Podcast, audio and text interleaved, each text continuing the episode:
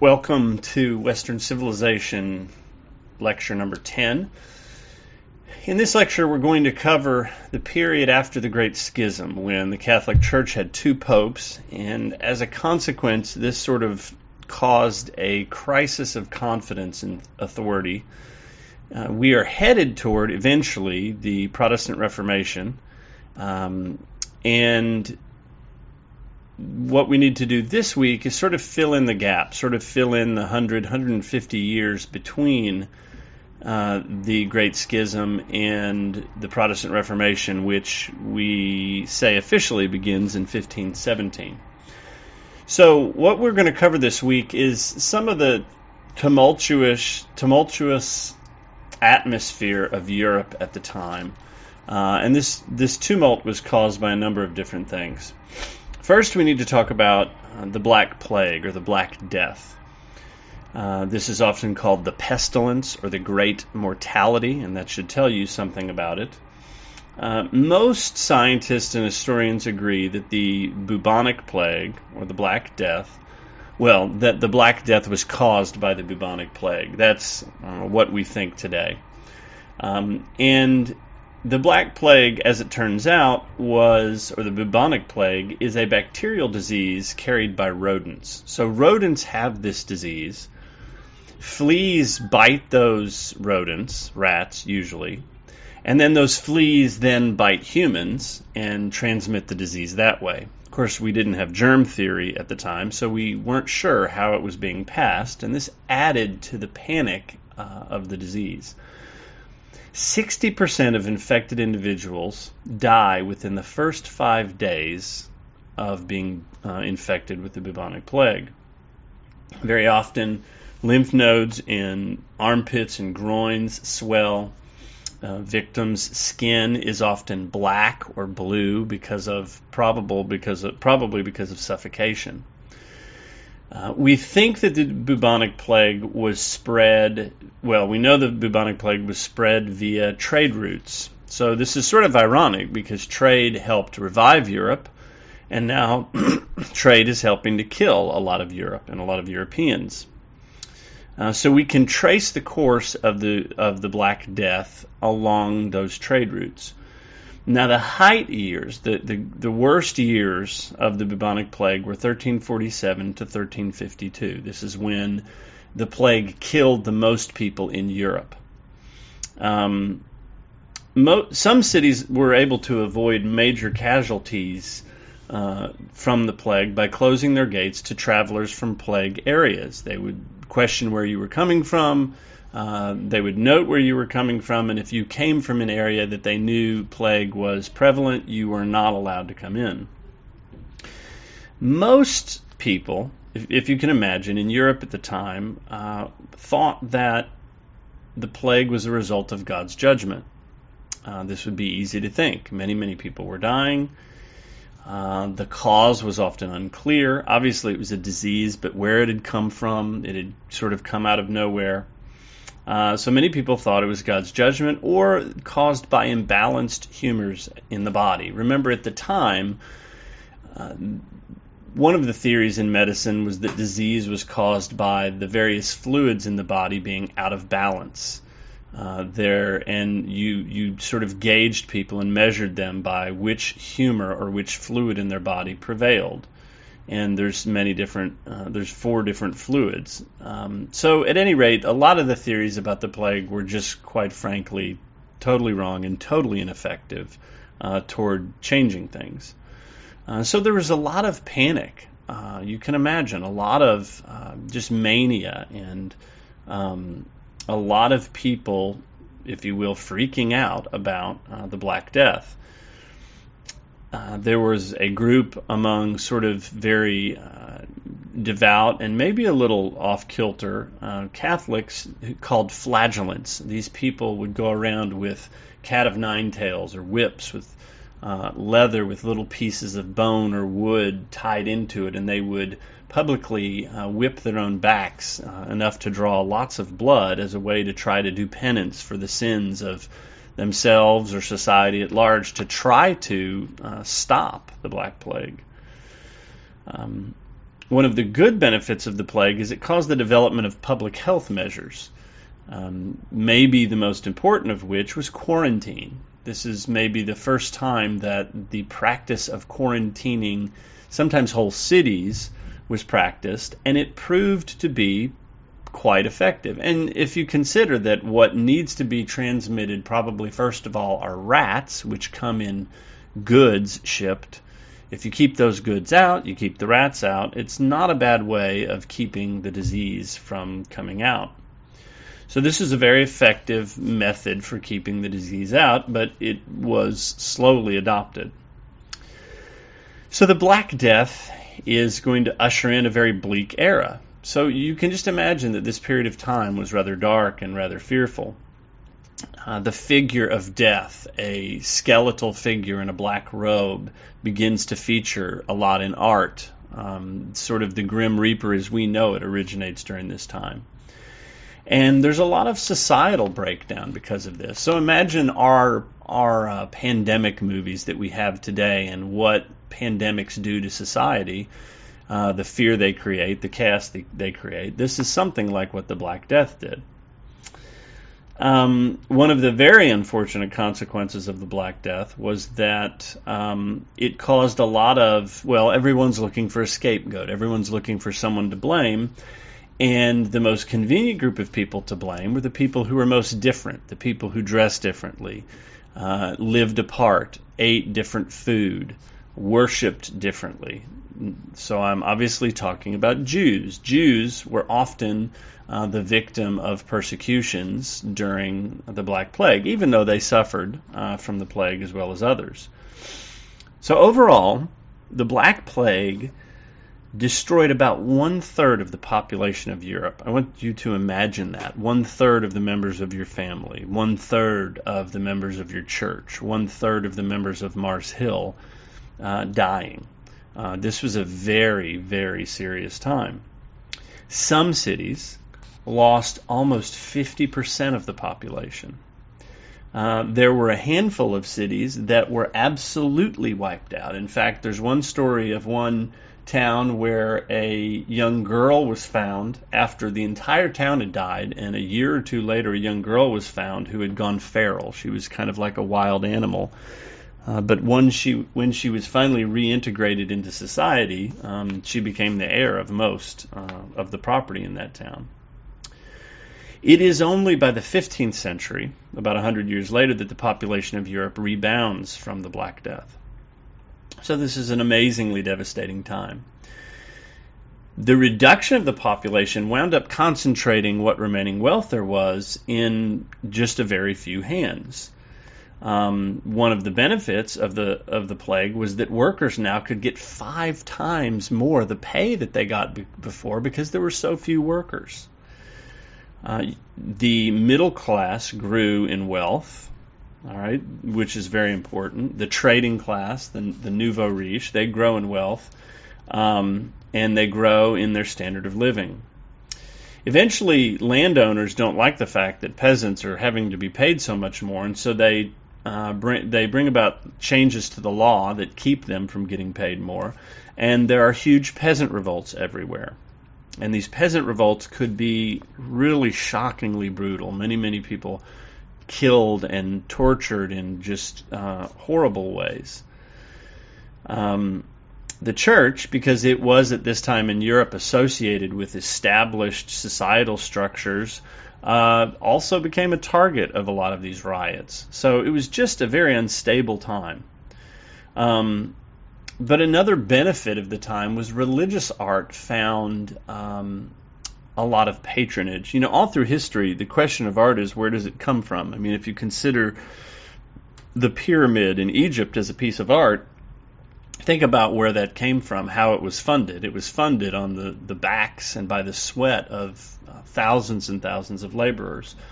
Well, a lot of the most famous art of the Renaissance um, came about because a lot of people with a lot more wealth than they had had before began to um, pay for art, particularly religious art. Um, and as you can imagine, much of the art of the time dealt with death. So all of these things go together the uh, the Black Plague, among some other things, go together to create just a very tense situation across Europe during the time. Uh, there's stability, there's trade, but a lot of people are dying and a lot of people are scared.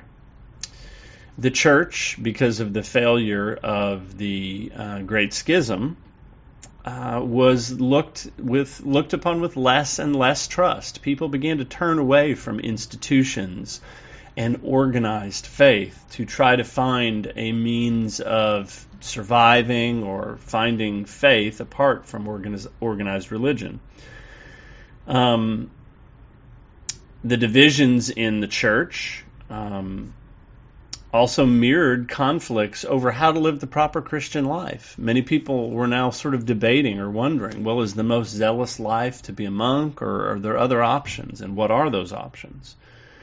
Um, so this is a time when many mystics emerge, and many of you discussed mystics in your papers. Um, these were individuals who sought contact with God apart from organized church, apart from uh, rationalism and logic and the theology of people like Thomas Aquinas. Um, they were striving for intimacy with God in an immediate way. Now, not every one of these people were totally rejecting rationalism. In fact, one of the more famous people that you might consider to be somewhat mystic was Thomas Aquinas, and he, after all, was a scholastic. There's a famous story about Thomas after he had written his Summa um, that he, as in while he was dying, um, he considered the Summa a work of straw. Uh, and wanted nothing but the Song of Solomon to be read to him. And the Song of Solomon, by a lot of uh, Christians in the Middle Ages, was considered to be um, a a poetic, symbolic treatment of God's relationship with the soul uh, and the individual believer or God's relationship with the church. So you can imagine that the Song of Solomon was um, was very popular with mystics um, who appropriated it um, for their relationship with God. In fact, the Song of Solomon is probably one of the most popular books of the Bible in the Middle Ages. Um, other many other people came along and questioning uh, questioned the uh, type of theology done by uh, Aquinas and others. They began to call into question scholasticism um, as dry and uh, attacked it for other philosophical reasons. And finally, new literary traditions emerge out of this period of time that sort of critique traditional literary forms, um, maybe even making fun of things like chivalry um, so there's a lot of turmoil, a lot of turbulence during this period of time uh, that are going to bring about a lot of changes to society in the long run. Um, as I mentioned a moment ago, individuals began to turn more and more from the fractured church uh, to seeking divine help in personal piety, personal mysticism, sometimes even magic. Um, so you just need to keep in mind generally that there's this turn away from institutions to uh, more secret, mysterious means of contacting the divine or of experiencing uh, spiritual things. Uh, and we'll discuss several examples of those. So, witchcraft is widespread during this time. Um, and witchcraft, um, there's a lot of things that fall under the name of witchcraft. Uh, but many people who began to seek magical means of healing or magical means of staving off uh, danger or sickness. Um, eventually, there's going to be something called the um, Spanish Inquisition or the Court of Inquisition, which was a official branch of the Catholic Church that tried people for heresy, for teaching or practicing things that were contrary to the Christian faith. Now, in popular opinion today, the Court of Inquisition is responsible, people will say, for millions and millions of witches being burned. Um, this is really a, a silly exaggeration. In actual fact, we think the numbers were close to a couple thousand people actually killed for witchcraft in the Middle Ages. So it's much, much smaller than that. Um, there were alchemists. Now, I should point out that alchemy was the the sort of quasi scientific pursuit of trying to turn metals, uh, various elements, into other elements. So obviously, the most sought after uh, chemical reaction was turning lead or other elements into gold. And it should be pointed out that in these early days, um, is that magic and alchemy were very similar. Uh, there were not a lot of differences. Both were trying to trying to exert power over the natural world for human means. It's just that alchemy proved to be a dead end. It proved to be ineffective, uh, but it was very popular. Astrologers were also popular, and astrology in the sense of the stars determine our fate, and you have to study the stars to know the best days to sow crops the best days to get married. So there's a lot of superstition in regard to astrology. Um,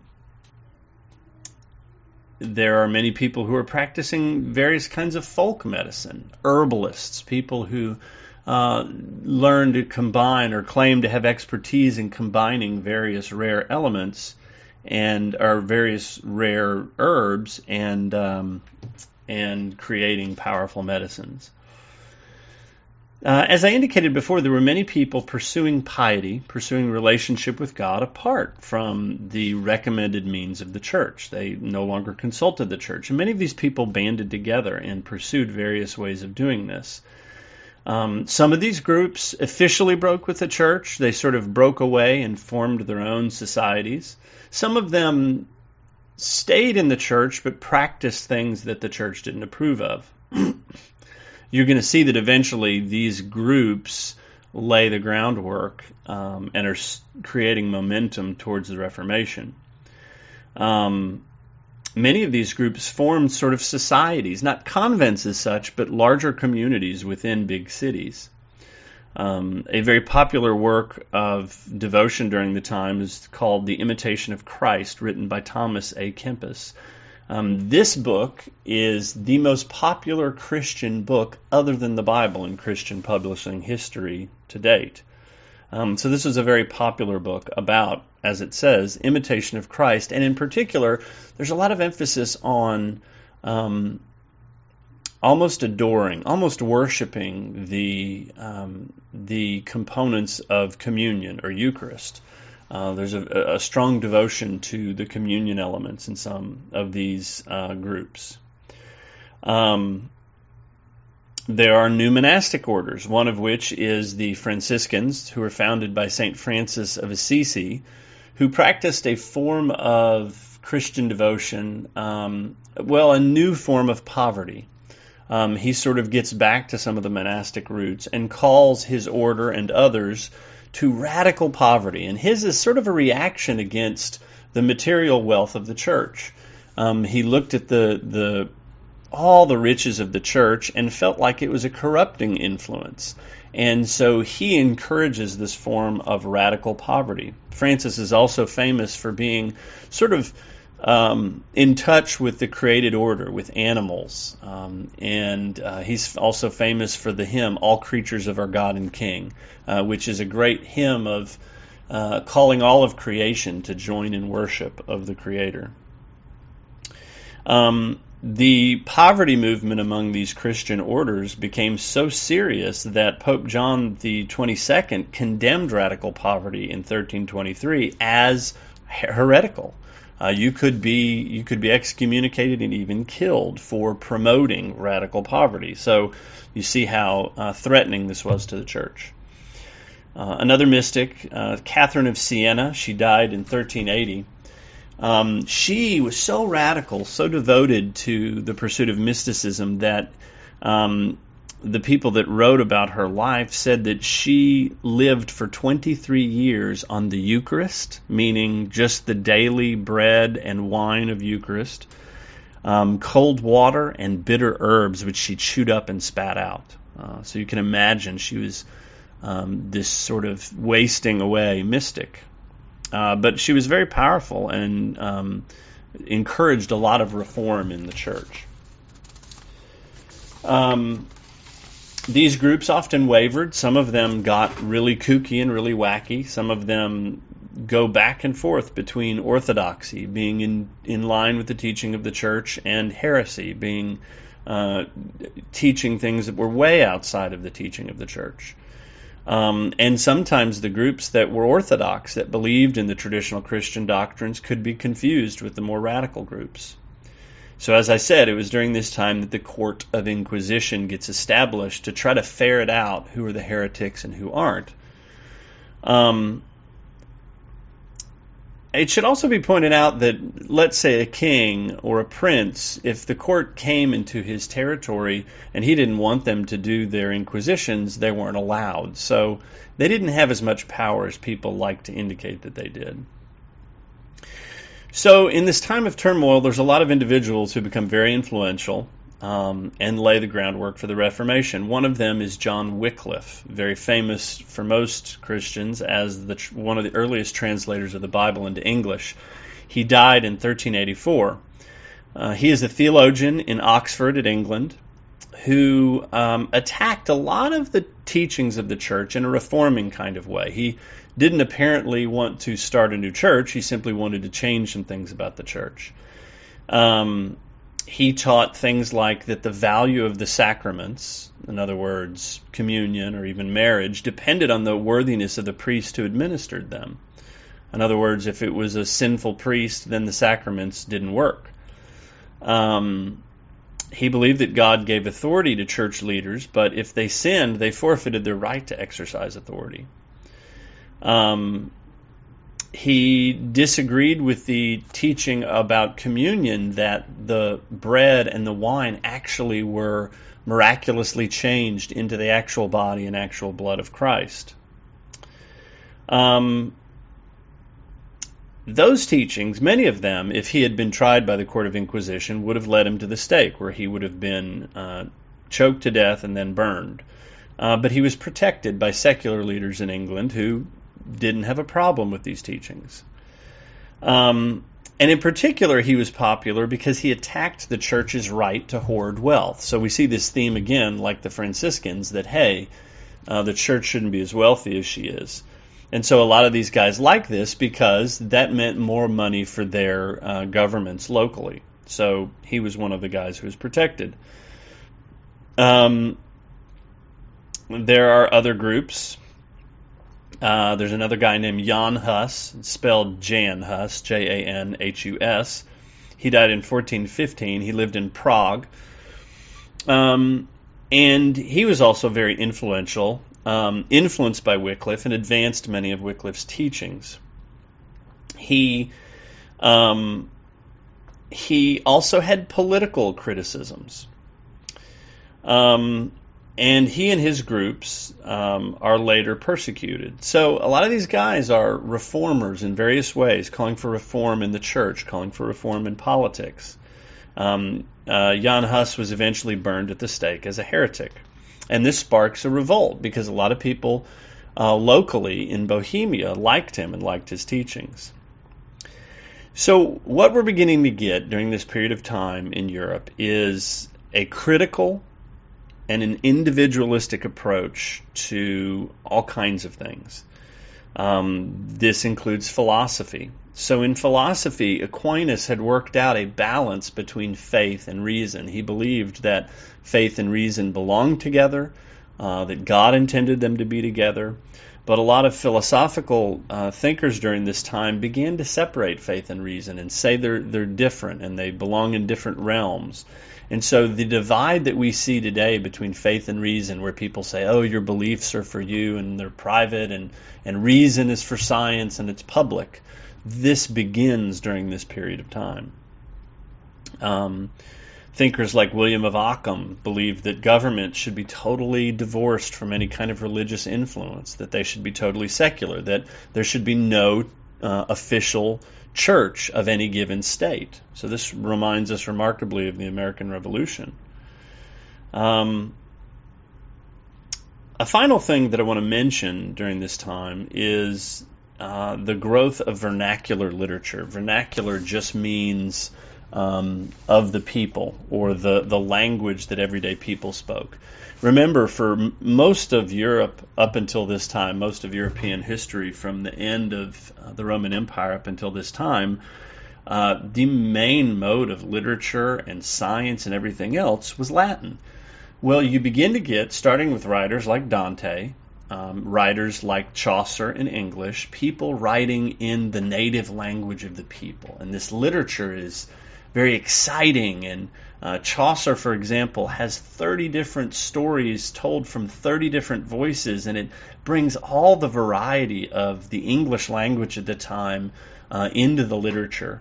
And so this is another very important turn during the time. And this is eventually going to turn uh, toward people seeking out um, translations of the Bible in their own language, which is going to be a huge controversy, and it's later going to divide along Catholic Protestant lines. People like Wycliffe believed that, like Jerome before, uh, in the third and fourth century, that um, people should have a Bible in their own language.